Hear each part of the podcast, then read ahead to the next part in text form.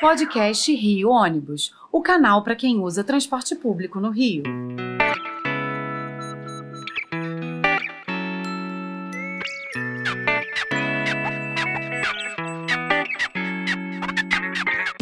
Saudações ouvintes, passageiros dos ônibus da cidade e população carioca. Eu sou Paulo Valente e nesta edição do podcast Rio Ônibus vamos debater um assunto que está diretamente relacionado ao bom desenvolvimento do transporte público e da cidade como um todo: a segurança. É a falta dela que possibilita episódios de violência e vandalismo que são retratados diariamente nos noticiários e que faz com que, em média, 20% dos usuários de transporte público mudem o seu padrão de viagem. Por isso, no episódio de hoje, convidamos a gerente de mobilidade urbana da CEMOV, Eunice Horácio, para nos ajudar a entender como esses fatores prejudicam a mobilidade urbana. E o principal, quais iniciativas das empresas, do poder público e também dos passageiros podem ajudar a transformar esse cenário. Eunice, muito obrigado por aceitar o nosso convite, por participar aqui do nosso podcast. É um prazer falar com você. Obrigada, Paulo, eu que agradeço para a gente estar aqui batendo esse bate-papo, um assunto tão importante, né, que Sim. a gente tem que trazer aqui aos nossos clientes, aos ouvintes, e a gente poder estar tá, tá aqui falando um pouquinho, sempre, falar sobre mobilidade é importante, né, sempre. Sim. E falar sobre esse assunto, eu acho que a gente vai conseguir esclarecer aí alguns pontos. Obrigada aí pelo convite. Tá bom, obrigado. Então, vamos começando aqui. Bom, recentemente, a CEMOV publicou um artigo sobre como o passageiro poderia contribuir na discussão sobre segurança pública na mobilidade. Ele, inclusive, é, nos levou a convidar você para conversar conosco nesse episódio. Vamos começar, então, contando para os nossos ouvintes quais são as principais questões de segurança que envolvem o setor e quais são as consequências disso, tanto para o passageiro quanto para as empresas. É, quando a gente está falando da questão da segurança pública, não é um assunto novo, né, uma coisa que já acontece há muito tempo aqui no nosso setor, a gente tem que entender que a gente está falando é, de, um, de um fator que não é diretamente um atributo do sistema de transportes, mas é um fator decisivo na escolha modal, né? É uma questão que ele realmente afugenta o, o, o passageiro do sistema de transporte público. Então, eu posso estar falando desde um furto, um assalto, até uma depredação, um vandalismo, ou em casos até mais graves, de fato, um incêndio.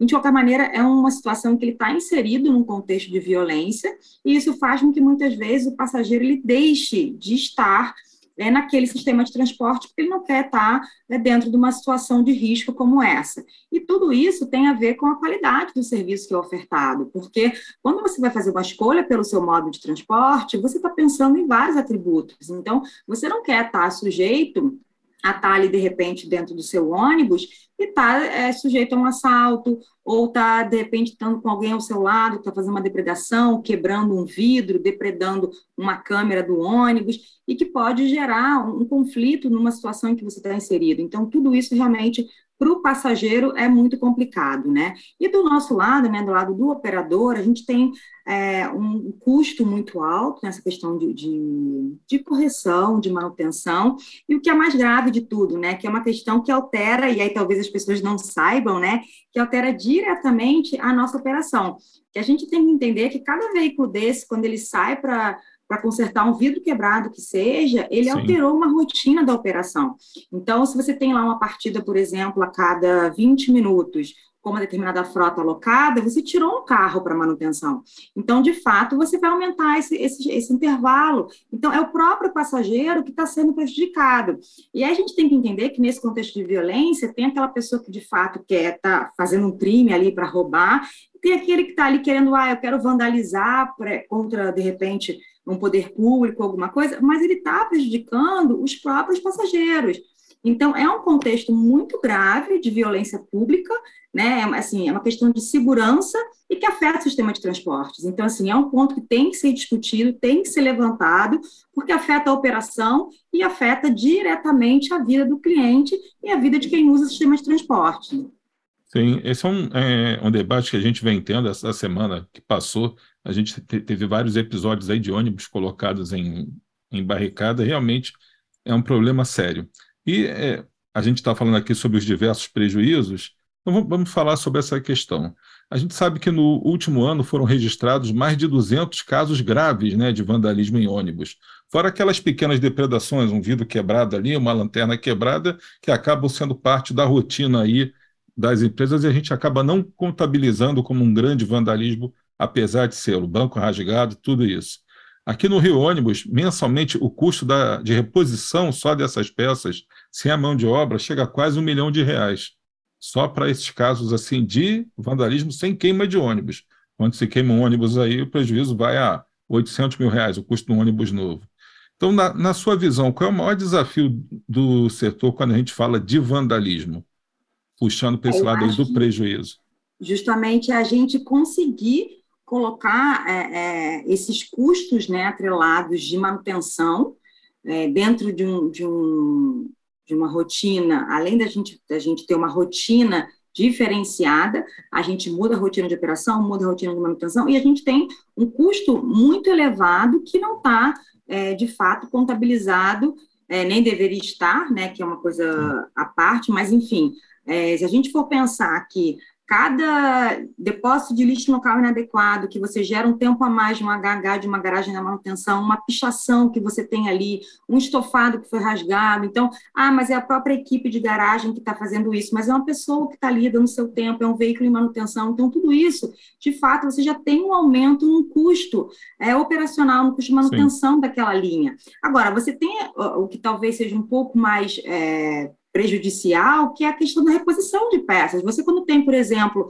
ah, uma, uma, uma quebra de um, de, um, de um espelho retrovisor, ou quando você tem uma quebra de uma janela, tudo isso você tem um custo adicional também, e por vezes, que é talvez até umas coisas que as pessoas não saibam, né? É, essa compra não programada de peças, de acessórios para reposição, que às vezes você não tem a peça para colocar. Exatamente. Então, o veículo ainda fica na garagem porque você não tem aquilo em estoque. Então, aquele ônibus, ele saiu da linha, né, ele ficou ali fora da operação e você tem que esperar essa peça de reposição. Então, além de ter um custo é, dessa reposição, você tem o custo é, do atraso nessa operação toda que você não tem como repor de imediato. Então, é uma mudança muito grande na rotina de manutenção, atraso na programação horária, né? Você está ofertando um número menor de partidas do que o programado. Então, esses problemas todos causados pelo vandalismo, pela depredação, ele não é só um custo é, monetário direto, mas esse custo também para o cliente, eu acho que ele é muito importante, né? Que a gente, quando coloca na ponta do lápis, de fato, todos estão sendo prejudicados por isso, né?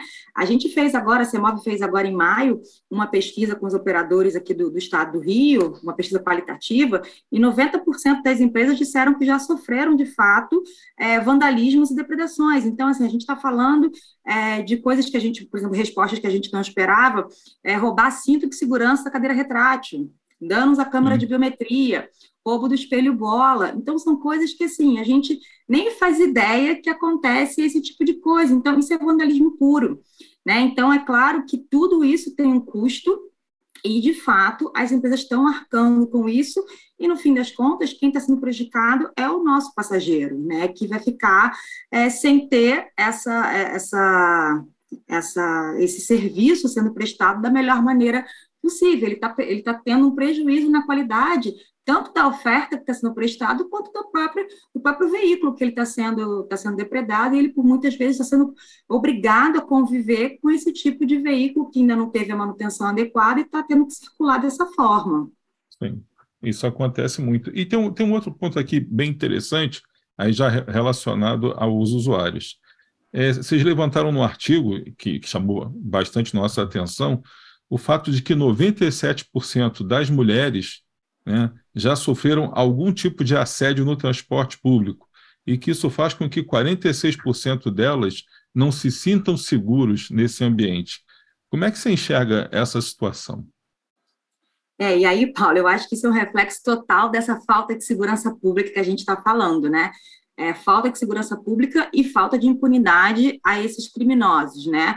A questão é que a, a importunação sexual, ela é crime, ela está regulamentada no Código Penal Brasileiro, e, de fato, as pessoas elas não podem banalizar isso. Então, é, ele, esse é um assunto que, muitas vezes, a sexo sexual, a importunação sexual no transporte público, ela é vista de uma forma muito naturalizada e, e, por muitas vezes, ignorada. E não pode ser assim. As mulheres, elas não podem, e aí a gente está falando especificamente das mulheres, porque foi uma pesquisa do, do Instituto Patrícia Galvão, mas, de uma forma geral, você não pode é, escolher o seu modo de transportes por uma questão de gênero, porque você se sente inseguro. Então, ah, você tem que fazer, dar, dar condições para que você escolha o seu modo de transporte, independente do seu gênero. E aí, o que você pode fazer, de fato, que são ações para coibir, ações para que as pessoas é, denunciem, e aí é claro que quando a gente está pensando nisso, a pessoa que está sofrendo isso é uma, é uma situação bem constrangedora e a gente sempre fala, né? A pessoa que está sofrendo, às vezes, ela não, não, não tem como aquela reação de fazer alguma coisa. Então, que as pessoas no entorno são as que devem denunciar, que, que são aquelas que devem é, acolher as que estão sofrendo alguma coisa. Então, de fato, a gente tem que é, fazer campanhas para que as pessoas denunciem e para que as pessoas não deixem isso ser uma coisa banalizada. Essa mesma pesquisa, ela fala que é, as mulheres muitas vezes elas, elas consideram que elas passam por situações assim constrangedoras de comentários, é, de olhares. Então, assim, é uma coisa que já está muito banalizada. E isso não pode ser assim. A pessoa não pode deixar de andar de ônibus porque ela se sente incomodada. Então, já tem algumas medidas, por exemplo, em outros modos de transporte, como o metrô e o trem, que eles separam alguns vagões específicos, mas que no sistema de ônibus não é viável fazer isso. Então, a gente tem que fazer campanhas para que isso é, para que as pessoas saibam que isso é crime e que elas vão ser punidas, porque de fato não é possível que a pessoa deixe de andar de ônibus porque ela se sente desconfortável com, com alguma importunação sexual. E, e, nessa mesma pesquisa ainda, ainda tem um relato que muitas mulheres falam que preferem andar de transporte por aplicativo, porque no transporte por aplicativo não é que elas não vá sofrer algum tipo de importunação, mas elas sabem que se elas forem sofrer, elas vão conseguir denunciar e tem mais chances dos assediadores serem punidos. Então, de fato, uma das soluções é essa: é você mostrar que tem como punir essas pessoas, que você tem que denunciar, então criar esses canais de denúncia, trazer de volta esse quesito de segurança, porque não é sustentável que a escolha modal de uma mulher seja é, escolher um transporte por aplicativo, justamente porque não vai sofrer nenhum tipo de importunação sexual, ou em caso de, de ter algum, algum caso desses, ele vai ser punido. Né? Então, assim, a gente tem que é, criar uma campanha e um alerta do tipo: isso não é normal, isso não pode acontecer. Então, os ônibus têm que ser locais de deslocamento seguro em todos os âmbitos, contra violência, vandalismo e contra importunação sexual também. Então, quando a gente está falando de é, é, violência e segurança pública, a gente também tem que abordar essa questão de importunação, porque isso acontece e é banalizado, e não deveria ser. Então, eu acho que faz parte desse, desse nosso propósito de falar de segurança pública também levantar essa questão. Sem, sem dúvida. Você colocou uma coisa interessante que outro dia a gente estava num, num debate aqui sobre isso, até no caso do metrô, do trem, do próprio BRT, que tem lá seus vagões ou seus carros específicos, né? É o vagão rosa que chamam, aquele exclusivo para as mulheres. Primeiro, que é o desrespeito com homens invadindo também esses vagões. E outra questão é que não dá para separar, partindo do pressuposto que a população é meio a meio homens e mulheres, acaba sendo no transporte coletivo também a utilização meio a meio. Então, você, pô, no ônibus é impossível você segregar um ônibus, será é, para o público feminino, o outro para o masculino, porque tem intervalos maiores, não há como fazer esse atendimento. E mesmo onde se colocam esses vagões específicos, nunca é a quantidade suficiente para transportar somente mulheres. Mesmo que não houvesse invasão por parte dos homens, fica muito difícil num trem com 10, 12 vagões você reservar metade para as mulheres, até o embarque na plataforma é complicado. Então, realmente tem que ter canais de denúncia, tem e que ter. E a solução nunca é essa, né, Paulo? A gente, é a gente confinar a pessoa em função Sim, você, é, do problema. É uma discriminação, né? acaba sendo uma discriminação. Como Exato, o deslocamento tem que ser bom e, e para todos é, com qualidade, todos com segurança, independente todo. do gênero. É Exatamente. Então, para a gente finalizar aqui, é, é, puxando aqui para o ponto central da nossa discussão, como é que você está vendo as iniciativas que as empresas e que o poder público e que os próprios passageiros podem colocar em prática para promover uma mobilidade mais humana, mais segura e mais funcional para todo mundo? É, eu acho que assim, o, a solução principal para o sistema de mobilidade é, sem dúvida, a gente continuar a investir em qualidade de serviço, né? A gente atrair o nosso cliente de volta para o transporte público. E aí, quando a gente está falando de atrair o nosso cliente, eu acho que a gente tem que entender justamente esses atributos que ele quer. Então, quando eu estou falando de segurança pública, eu estou vendo que o atributo que ele quer é ter segurança. Então, vamos entender esse contexto e vamos fazer com que ele tenha isso. E aí, como é que eu faço? Né? Eu acho que a gente tem que entender que não, não são ações soltas, são ações coordenadas com o poder público, com, com o setor de segurança pública. Então, a gente tem que começar a pensar que não é também a gente só fazer campanhas ou só fazer denúncias, a gente tem que entender que mobilidade é um sistema como um todo. Então, se a gente melhorar a infraestrutura, como por exemplo, nos pontos de parada, se a gente tiver uma melhor iluminação, se a gente tiver é, uma, áreas que tenham uma melhor visibilidade, se eu tiver fachadas vivas, condições de caminhabilidade, tudo isso já faz com que o passageiro se sinta mais seguro, porque a segurança pública também não é só no interior do ônibus, ele também Sim. sofre no ponto de parada, ele também sofre no terminal, ele sofre ao caminhar para chegar nesses locais. Então, a gente tem que entender que é um sistema. Para a mobilidade funcionar, a gente precisa também dessa infraestrutura. Porque, por muitas vezes, o deslocamento no interior do veículo não é o problema, mas o cara está inseguro ao esperar no ponto. Então, a gente tem que ter essas condições de infraestrutura para que realmente ele tenha essa condição de deslocamento. Então, eu acho que a gente tem que investir muito nessa questão também de infraestrutura, na própria questão da operação, se a gente conseguir diminuir é, a nossa, é, o, espaço, né, a nossa oferta, se a gente der mais oferta, ele, se, ele fica menos exposto ao risco. Né? Então, uma série de ações que, de fato, a gente traz o nosso cliente de volta para o transporte público, a gente vai ter uma mobilidade mais sustentável, a gente oferta um serviço melhor, a gente dá mais qualidade mas são ações coordenadas, né? Eu acho que isoladamente a gente não vai conseguir, é, de Sim. fato, ter o retorno que a gente precisa. Agora, muito, que é muito importante, a gente tem que trazer, é, de fato, o nosso cliente para o nosso lado. Ele também tem que ser é, os nossos olhos, né? A gente tem que, Sim. o passageiro ele tem que ter essa questão do pertencimento. O ônibus é dele. Né? Ele tem que querer, ele tem que ver alguém vandalizando e falar: isso está errado, eu vou ajudar a coibir essa ação. Então, essas ações, essas campanhas da gente fazer de: olha, é, é seu veículo, você que vai ficar prejudicado, vamos denunciar. Eu acho que tudo isso faz parte também.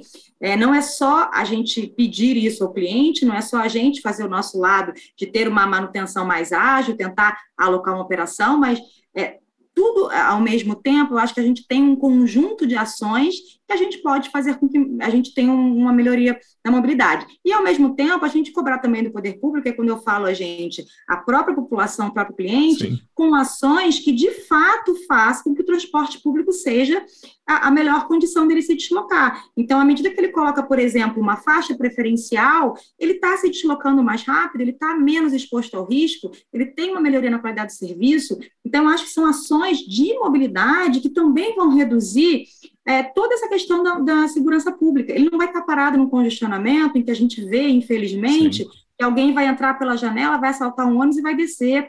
Então, a gente tem que ter consciência de que não é apenas é, uma ação isolada. Eu acho que a gente tem que listar condições de infraestrutura para a operação, para os pontos, para os terminais, ações de campanha. Então, tudo isso fazem com que a mobilidade seja melhor. E aí, o nosso passageiro, que é o nosso cliente, ele precisa dessa qualidade, ele precisa voltar para o sistema, ele pode nos ajudar nisso. Né? Ele tem que ter essa questão de que eu preciso de um sistema melhor, então eu vou dar a mão a vocês, né, para a gente conseguir cobrar e conseguir fazer juntos, porque eu acho que, na verdade, o prejudicado, no fim das contas, é o cliente, que, na verdade, está ali sem ter o ônibus dele, está com o ônibus sujo, depredado, está com uma oferta prejudicada, está no congestionamento. Então, para a mobilidade urbana funcionar, eu acho que a gente precisa realmente olhar para todos esses fatores e juntos a gente fazer uma diferença. E aí a gente consegue. Acho que você falou a, a, a chave no final. Juntos fazemos a diferença, porque é preciso, né, que por muito tempo nós ficamos em polos opostos, o poder público, as empresas operadoras e o, e o cliente. Eu acho que hoje já há um entendimento de que todos estão do mesmo lado. A gente quer uma mobilidade de qualidade, um transporte de qualidade. Então, não é para ter briga, para não há é, acusações, ah, você não fez isso, você não fez aquilo. É para a gente sentar, é, realmente conversar e definir que mobilidade a gente quer, que qualidade de transporte, ver é, é, é essa conta que vem junto com isso, quem vai arcar com isso não é só o passageiro ficar pagando, isso está aqui no Rio já, já, já o subsídio e outras coisas que a gente está estudando, e, e, trabalhar em conjunto para buscar uma cidade melhor. Porque a mobilidade, Exatamente. ela impacta não só a mobilidade, mas a saúde das pessoas, é, o, o lazer, o estudo, tudo isso é, é influenciado por um transporte de qualidade, acaba sendo. Então, Anísio, queria te agradecer aí pela participação. Obrigada, então, Paulo. Ouvimos aqui a gerente de mobilidade urbana da CEMOV, Eunice Horácio, que contribuiu bastante aqui com o nosso podcast, trouxe com muito brilhantismo aqui a ideia sobre a questão da segurança que tem que ser melhorada. E chegamos ao fim, então, de mais uma edição do podcast do Rio Ônibus, que ficará disponível para você ouvir novamente a qualquer hora e para compartilhar com quem você quiser. Semana que vem estaremos aqui com mais um assunto do seu interesse. Esperamos você.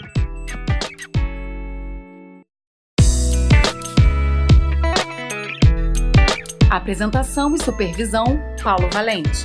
Roteiro e produção: Peter Barcelos. Produção técnica: Rafael Lima.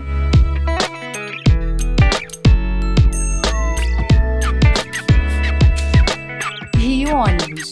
Seu dia passa por aqui.